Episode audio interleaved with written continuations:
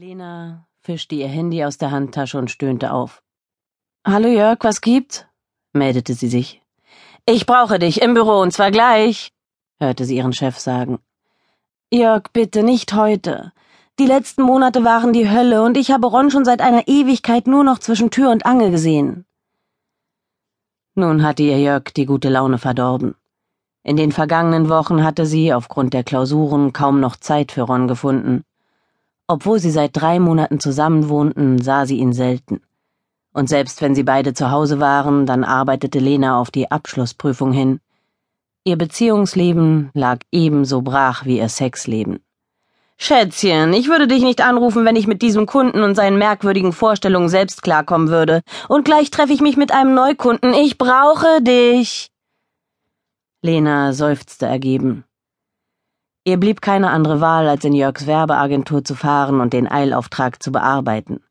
Schließlich hatte er ihr bereits vor ihrem Studienabschluss einige interessante Aufträge zugeschanzt, obwohl sie ihren Master of Art noch nicht in der Tasche hatte.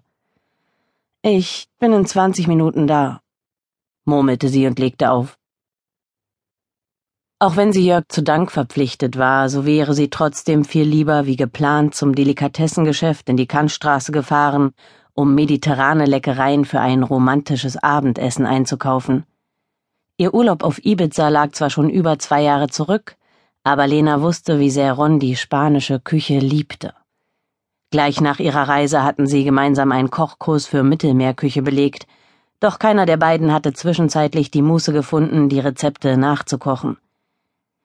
Wenn sie sich beeilte, konzentriert arbeitete und einen Teil am Wochenende auf ihrem Mac zu Hause entwarf, könnte sie sich bestimmt für den Samstagabend einige Stunden freischaufeln. Es war höchste Zeit, sich mit Ron im Bett zu wälzen und die Arbeit für einen Abend zu vergessen. Jörgs Werbeagentur lag am Savigny-Platz, und wenn sie an der Station Wilmersdorfer Straße aussteigen würde, käme sie direkt auf dem Weg zur Agentur am Feinkostladen vorbei. Lena klemmte sich ihren Mac und ihre Handtasche unter den Arm und rannte zur U-Bahn-Station am Potsdamer Platz. Die U-Bahn war um diese Uhrzeit brechend voll. Trotzdem zückte sie ihr Handy und rief Ron an, um ihm mitzuteilen, dass sie später nach Hause kommen würde. Sie hatte Mühe, ihn zu verstehen, und irgendwie kam es ihr vor, als reagiere er mehr oder minder gleichgültig auf ihre Nachricht. Ist bei dir alles in Ordnung? Du hörst dich komisch an. Nein, Lena, alles bestens. Bis später dann. Noch bevor Lena etwas sagen konnte, hatte Ron bereits aufgelegt. Er war offensichtlich doch sauer, wenn er es ihr gegenüber auch nicht hatte zugeben wollen. Lena hing ihren Gedanken nach und verpasste beinahe die Haltestelle Wilmersdorfer Straße. Vielleicht munterte Ron die Aussicht auf ein tolles Essen am Samstagabend auf. Sie hoffte es zumindest. Insgeheim verfluchte sie Jörg.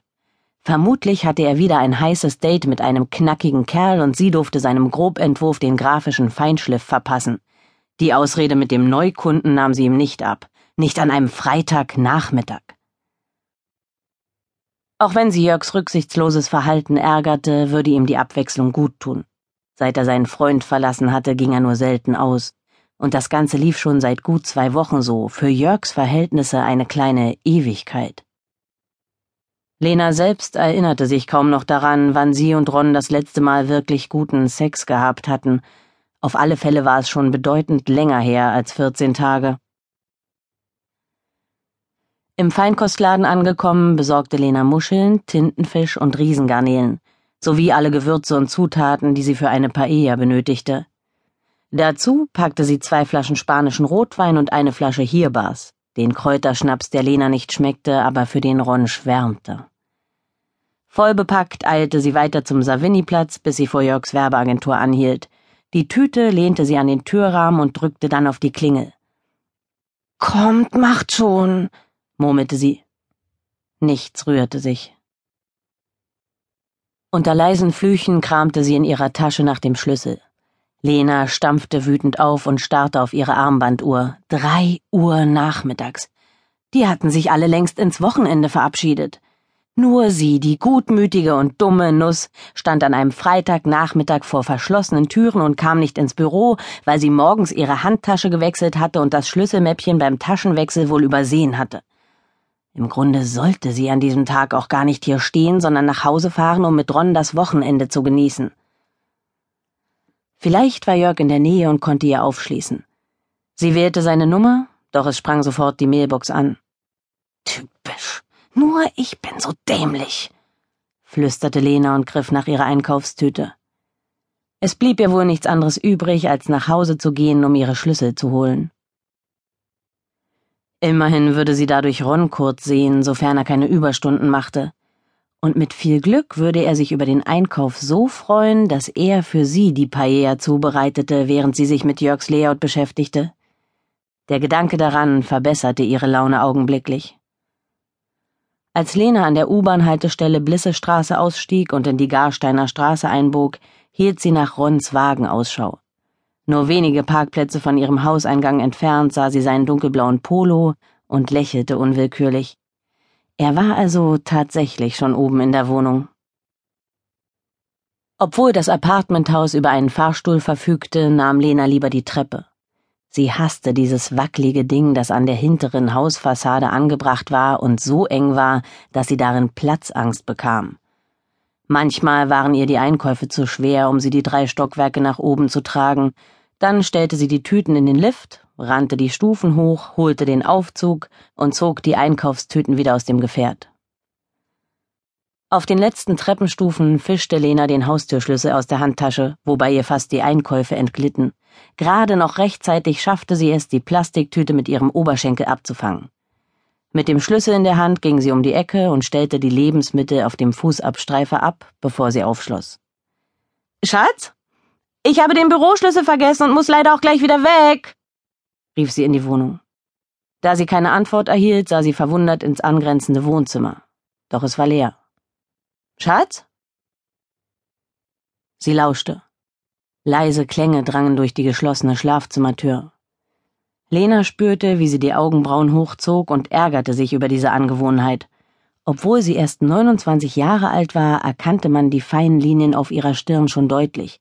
Immer wenn sie sich wunderte oder konzentriert arbeitete, zog sie die Brauen nach oben, und sie konnte nichts dagegen tun.